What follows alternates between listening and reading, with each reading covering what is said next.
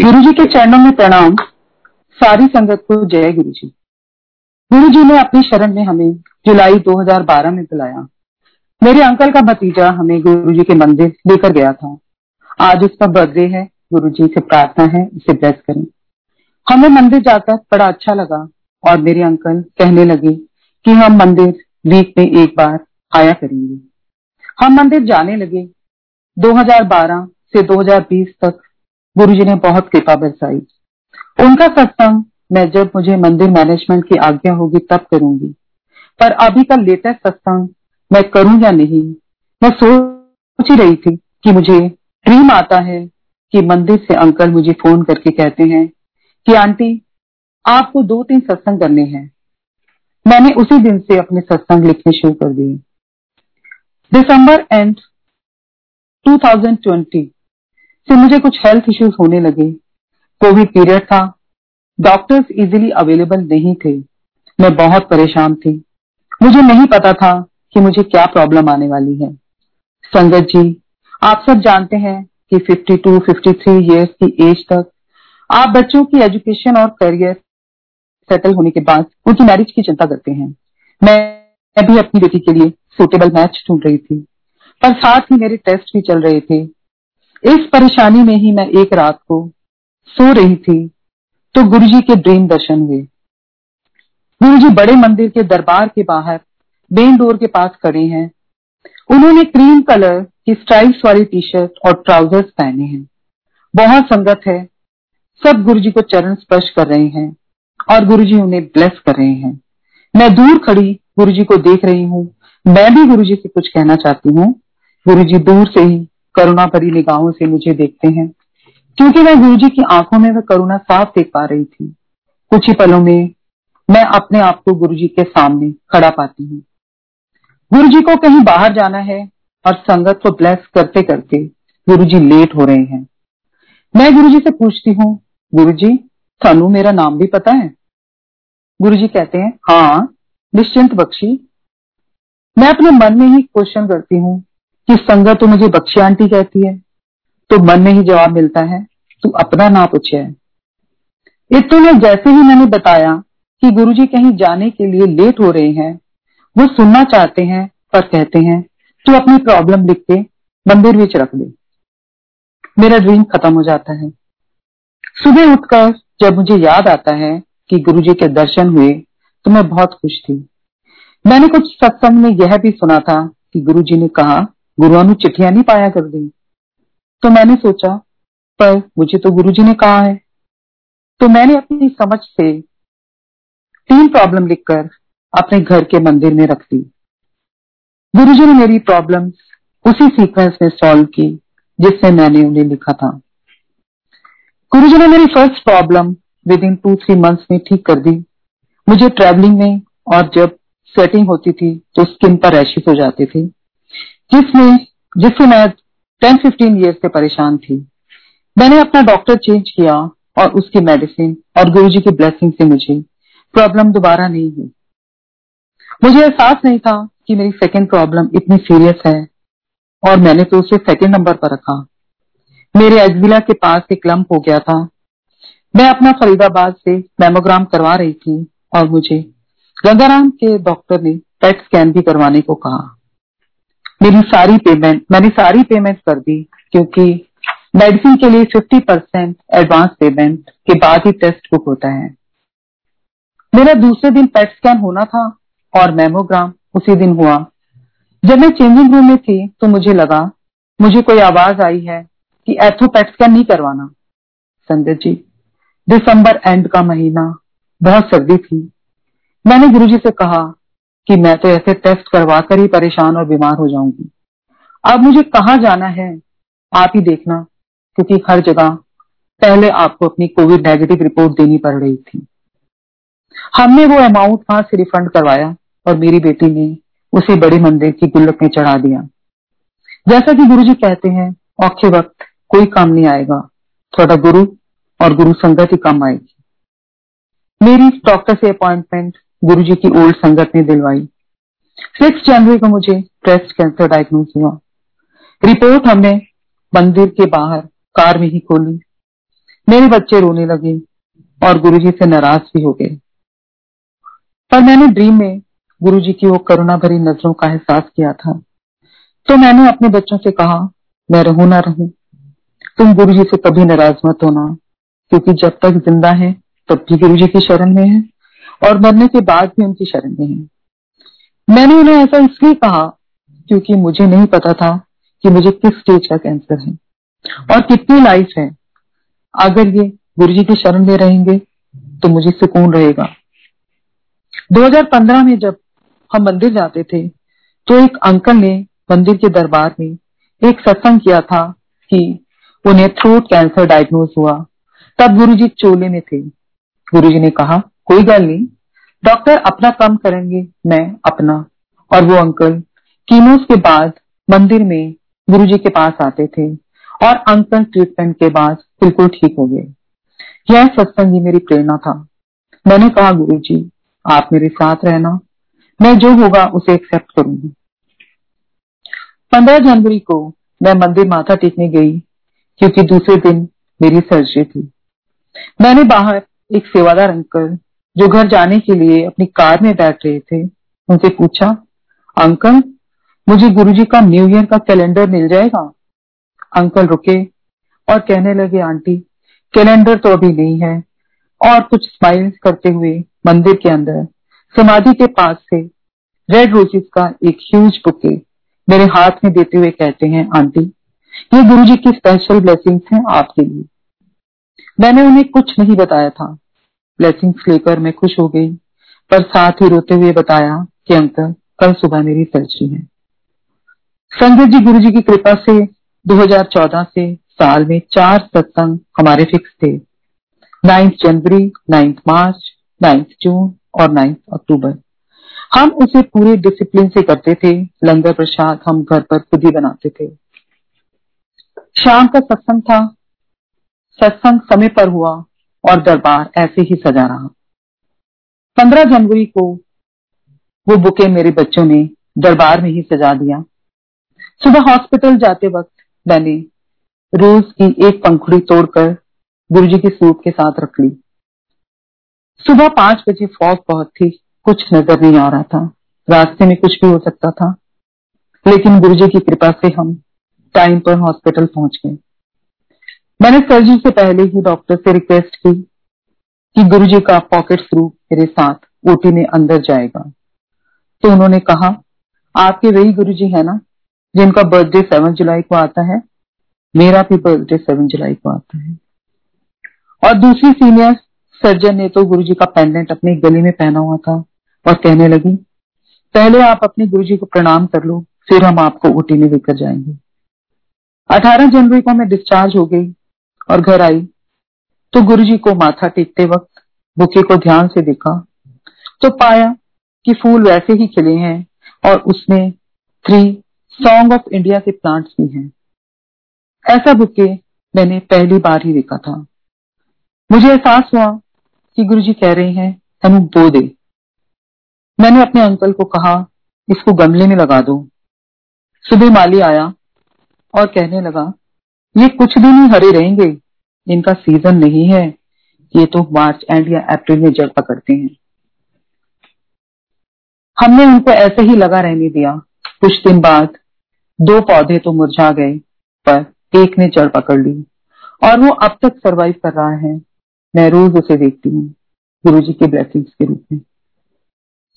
उस टाइम मंदिर में ई पास से एंट्री होती थी और मैं कीमो से पहले और कीमोस के बाद मंदिर जाने लगी। मेरा ट्रीटमेंट जनवरी से शुरू होकर जुलाई सेकेंड तक चला। इस पीरियड में गुरुजी हर पल मेरे साथ थे। अगर मुझे कभी कोई प्रॉब्लम आई तो वो मेरा लैक ऑफ़ फेथ था, जो डाउट्स क्रिएट कर रहा था। गुरुजी ने मेरी मदद करने को दो फरिश्तों को भेजा, जिन्होंने इस पूरे टफ टाइम में मेरी मदद की।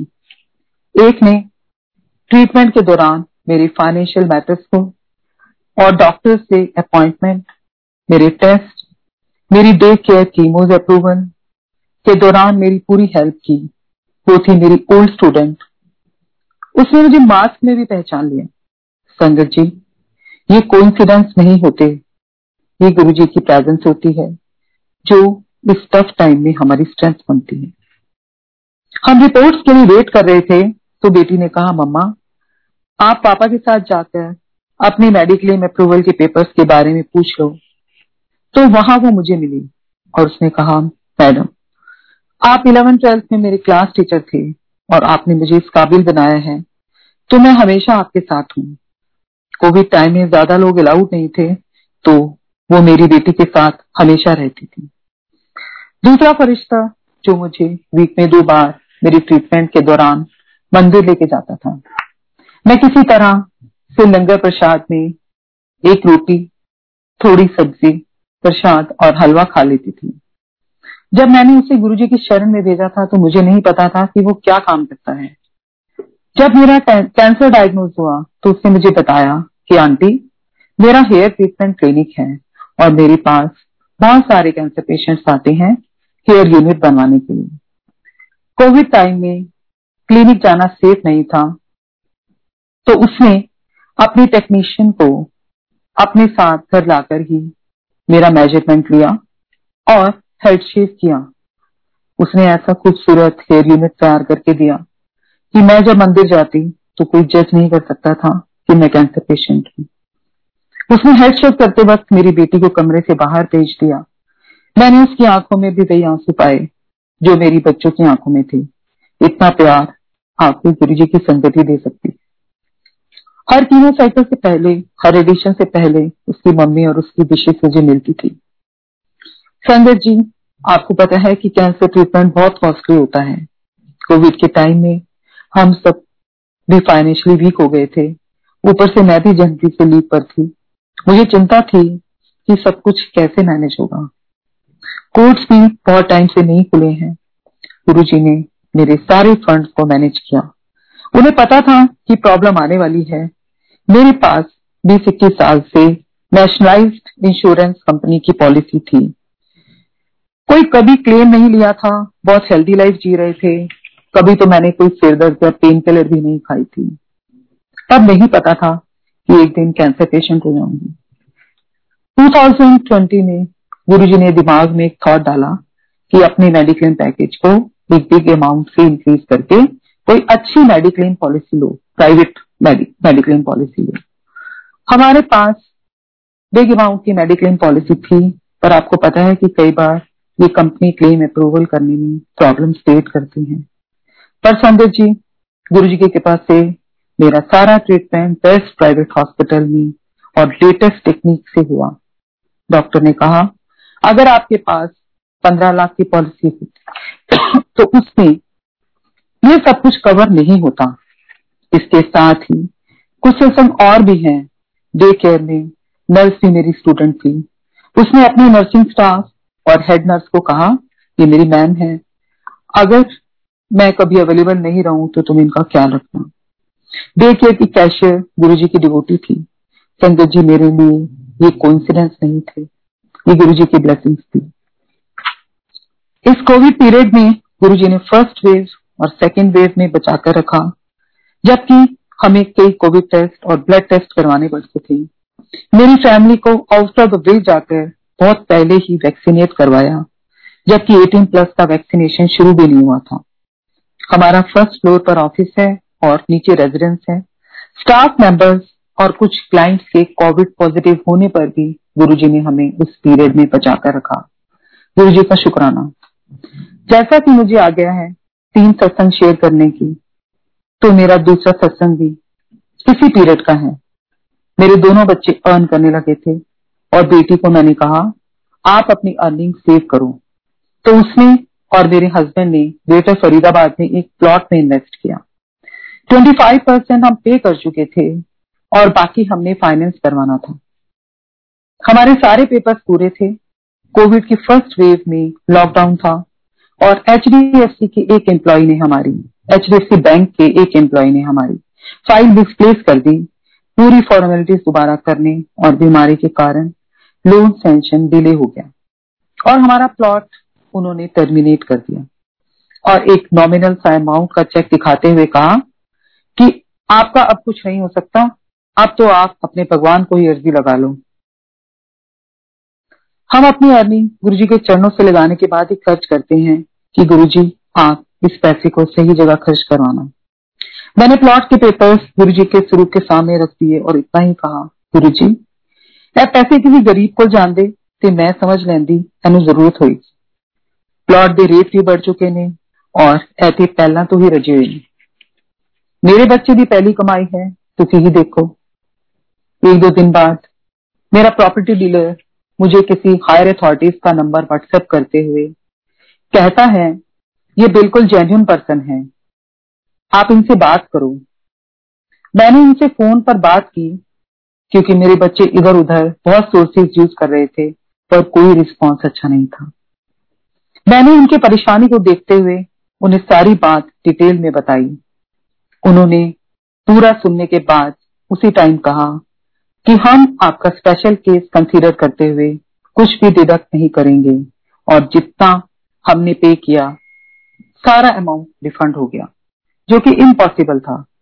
शुक्राना गुरु जी तीसरा सत्संग जो आपसे शेयर करने जा रही हूँ, मेरे अंकल लॉयर हैं, उनकी 32 इयर्स की प्रैक्टिस है। मेरे दोनों बच्चों ने भी लॉ ही किया। बेटी ने एलएम किया तो मैं चाहती थी वो नेट क्लियर करे, या पीएचडी करके लेक्चरशिप ज्वाइन करे, क्योंकि हमारे पंजाबी फैमिलीज़ में फीमेल लॉयर्स को बहुत तेज तरह समझते हैं और एक अच्छा प्रोफेशन नहीं मानते। आप सब जानते हैं 90 परसेंट लोगों की यही थिंकिंग है। मैंने भी एज ए मदर यही सोचा कि मेरी बेटी इतनी प्यारी है, पर इस प्रोफेशन के साथ मुझे अच्छा रिश्ता ढूँढने में प्रॉब्लम आएगी। मेरी बेटी को एक अच्छी सैलरी पर पीजीटी लीगल स्टडीज़ की जॉब मिल गई।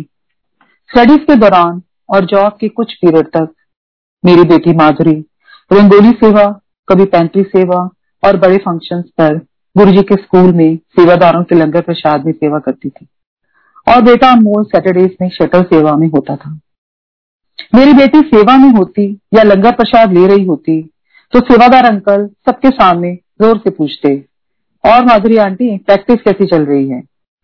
बेटी जवाब देती, अंकल, मैं टीचिंग में हूँ, मैं प्रैक्टिस में नहीं हूँ, पर फिर भी कुछ अंकल हर बार यही कहते मेरी बेटी मुझे घर आकर बताती कि मम्मी, गुरुजी मेरा सबके सामने मज़ाक बनाते हैं। जब मैं प्रैक्टिस नहीं करती तो सब क्यों पूछते हैं?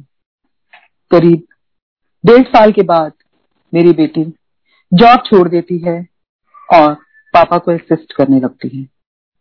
अपनी प्रैक्टिस से वो बहुत खुश है क्योंकि नेम फेम रिस्पेक्ट सब गुरुजी ब्लेस कर रहे थे। हाई प्रोफ़ाइल केसेस और चैलेंजिंग वर्क में इन्वॉल्व रहने लगी। गुरु जी बहुत तराश रहे थे उसकी स्किल्स को और वो निखरने लगी। एमएनसी में पहुँच की ट्रेनिंग और बहुत अच्छे अच्छे असाइनमेंट अनमोल और माधुरी को मिलने लगे। इस छोटी सी उम्र में गुरु जी ने उनको खूब ब्लेस किया। कभी कभी तो अपनी तारीफ़ सुनकर उनको शर्म आने लगी और वे हमेशा इसके लिए गुरु जी का शुक्राना करते। संगत जी, पर हमें तो मांगना भी नहीं आता। और गुरु जी की ब्लेसिंग्स को समझना भी नहीं आता। हम सबसे पहले नेगेटिव एस्पेक्ट को ही पकड़ते हैं। मैं गुरु जी को कह रही थी गुरु जी अगर आपने इसको लॉयर नहीं बनाया होता तो मुझे बहुत आसानी से कोई भी अच्छा रिश्ता मिल जाता। संगत जी, जैसा कि मैंने आपको बताया कि मैं रूल्स ट्रेडिशन पीरियड में भी मंदिर जा रही थी। एक दिन मेरा बीपी स्लाइटली हाई हो गया तो मेरी बेटी को लगा कि मेरी मम्मी मेरी टेंशन ले रही है। वो मुझे हमेशा कहती, मम्मी, आप मेरे और गुरु जी के बीच में मत आना, क्योंकि आप तो कोई छोटी चीज़ मांग लोगे और मुझे गुरु जी ने कुछ बड़ा देना हो। मुझे अपने गुरु जी पर पूरा विश्वास है। मैं गुरु जी के लिए तो किसी को भी छोड़ सकती हूँ, और मुझे कोई कहे कि आप गुरु जी को छोड़ दो तो ये मैं नहीं कर पाऊँगी। ये गुरु जी की रिस्पॉन्सिबिलिटी है, वो हमें अपने साथ इतना आगे क्यों ले आए? रात को वो गुरु जी को यह कहकर सो जाती है कि गुरु जी मम्मी पापा दोनों डिस्टर्ब हैं आपने मुझे लॉयर क्यों बनाया गुरु जी उसी रात माधुरी को बैरी चोली में ड्रीम दर्शन देते हैं और 2015 से 21 तक का फ्लैश बैक दिखाते हैं उसे कहते हैं ਤੁਹਾਨੂੰ ਲੋਕਾਂ ਨੂੰ ਤੇ ਸਮਝ ਹੀ ਨਹੀਂ ਕਿ ਤੁਸੀਂ ਕੀ ਭੁਗਤਣਾ ਸੀ ਜੋ ਹੋ ਰਿਹਾ ਹੈ ਉਹ ਤੇ 10% भी नहीं संगत जी 2016 में मैंने अपनी बेटी का अभी वो पढ़ ही रही थी तो एक जगह रोका किया था। पर उसी दिन हमें रियलाइज़ हुआ कि यहाँ कंपेटेबिलिटी नहीं है। हमने अभी कोई रिंग सेरेमनी या मैरिज की डेट फिक्स नहीं की थी। कुछ दिन बाद ही हमने कॉल ऑफ़ कर दिया। जिस दिन कॉल ऑफ़ किया तो सबसे पहले बड़े मंदिर जाकर गुरु जी की समाधि पर माथा टेका और बताया। गुरु जी ड्रीम में दिखाते हैं कि मेरी बेटी बहुत वीक हो चुकी है। उसकी आँखों में बड़े बड़े गड्ढे पड़ गए हैं। उसकी कलाइयाँ बहुत ही पतली हो चुकी हैं। और उसने बहुत मैली सी ड्रेस पहनी हुई है और वो पाँच साल सफ़र करने के बाद डाइवोर्स पेपर्स पर साइन कर रही है। मेरे घर की हालत बहुत खराब है, पैसे की बहुत तंगी है और सिर्फ़ मेरी ही सैलरी से घर चल रहा है। मेरा बेटा, जो कैट क्लियर ना होने के कारण डिप्रेशन में है और उसने बड़ी बड़ी मूछे रख ली हैं और बहुत मोटा हो चुका है, उसे हमारे किसी क्लोज रिलेटिव ने झूठे केस में फंसा दिया है। जो कि नॉन बेलेबल ऑफेंस है। और मेरे पास तो उसकी बेल करवाने के भी पैसे नहीं है। और वो कह रहा है, जेल तो जाना ही पड़ेगा। ये सब साढ़े पाँच साल की जर्नी गुरु जी दिखाने के बाद कहते हैं, अपने मुकदमे लड़न तो अच्छा है, दूसरे दे सुलटा दे। तद भी मैं हुन भी मैं अगे भी मैं। संजय जी कोइंसिडेंस नहीं हो सकता, क्योंकि गुरु जी ने मेरे बेटे को भी यही विजन दिखाया। जब सुबह बेटी ने उठकर अपने ड्रीम के बारे में बताया तो पता चला कि मेरे बच्चे लॉयर गुरु जी की ब्लेसिंग से बने हैं। संगत जी, हमने अपने पाँच सालों को याद किया तो पता चला सिचुएशन तो उल्टी थी। ना तो फाइनेंशियल प्रॉब्लम थी, ना मेरा बेटा डिप्रेशन में था। इनफैक्ट वो रोज नया मुकाम हासिल कर रहे थे। गुरु जी ने इस पीरियड में हमें Ladakh, Mumbai, Goa, Dubai, Singapore, Malaysia Bali और ना जाने कहाँ कहाँ घुमाया। गुरु जी ने जो पतली पतली कलाइयाँ दिखाई थी, उसमें तो उन्होंने बेटी को डिज़ाइनर कोट ब्रेसलेट और प्यारी सी डायमंड बैंगल्स ड्रेस की थी, जो वो पहन कर रखती थी। रही पुरानी ड्रेस की बात तो गुरु जी ने इन सालों में उसे टॉप ब्रांड की डिज़ाइनर ड्रेसेस से ब्लेस किया। और फ़र्स्ट फ्लोर पर वेल फर्निश्ड ऑफ़िस ब्लेस किया सब कुछ उस सफरिंग का उल्टा था। सचमुच वो तो टेन परसेंट भी नहीं है। मुझे अपने क्वेश्चन का आंसर मिल गया था कि गुरुजी ने हमें कितना बचाया। हम रोज मंदिर जा ही रहे थे तो उस रात हमने मंदिर के सामने अपने कान पकड़े और कहा, गुरुजी, आज के बाद कोई कंप्लेंट नहीं करेंगे और इस सुल्ताने के काम को पूरी ईमानदारी से करेंगे। संजय जी, मेरा ट्रीटमेंट पूरा हो चुका है। डॉक्टर्स कहते हैं अर्ली स्टेज थी ईआरपीआर पॉजिटिव है, पर आपको पता है कि बहुत बार कैंसर रिलैप्स कर जाता है। अब क्वेश्चन ये है कि क्या मैं पाँच से छह साल सरवाइव करने के बाद गुरु जी का शुक्राना करूँ और कहूँ कि आपने मुझे लाइफ ब्लेस की है? मुझे नहीं पता। गुरु जी ने कितनी लाइफ ब्लेस की है। पर इतना पता है कि जो गुरु जी के दरबार में नहीं मिल सकता, वो दुनिया में कोई नहीं दे सकता। क्योंकि गुरु जी तो सुप्रीम लॉर्ड हैं। यह हम सब जानते हैं। एस्ट्रोलॉजी के अकॉर्डिंग तो मेरी लाइफ 51 इयर्स की थी। अब 54 की हूँ। 2012 से जुलाई 2021 तक की यात्रा में हम एस्ट्रोलॉजर्स से नहीं जाते, कुंडलियाँ जला चुके हैं। स्टोन उतार चुके हैं और गुरु जी को सरेंडर कर चुके हैं। गुरु जी से प्रार्थना है, गुरु जी, हर जन्म आप हमें अपनी शरण में रखना। शुक्राना गुरु जी। सारी संगत का भी शुक्राना, जिन्होंने मुझे सुना। मेरा सत्संग इसके लिए प्रेरणा बनेगा कि गुरु जी जानते हैं। मंदिर मैनेजमेंट का भी शुक्राना, जिन्होंने मुझे इतनी जल्दी जूम सत्संग पर सत्संग शेयर करने का मौका दिया। मैंने कल ही सत्संग भेजा था और कल ही मुझे विक्रम अंकल का मैसेज आया कि आंटी, सत्संग शेयर कीजिए।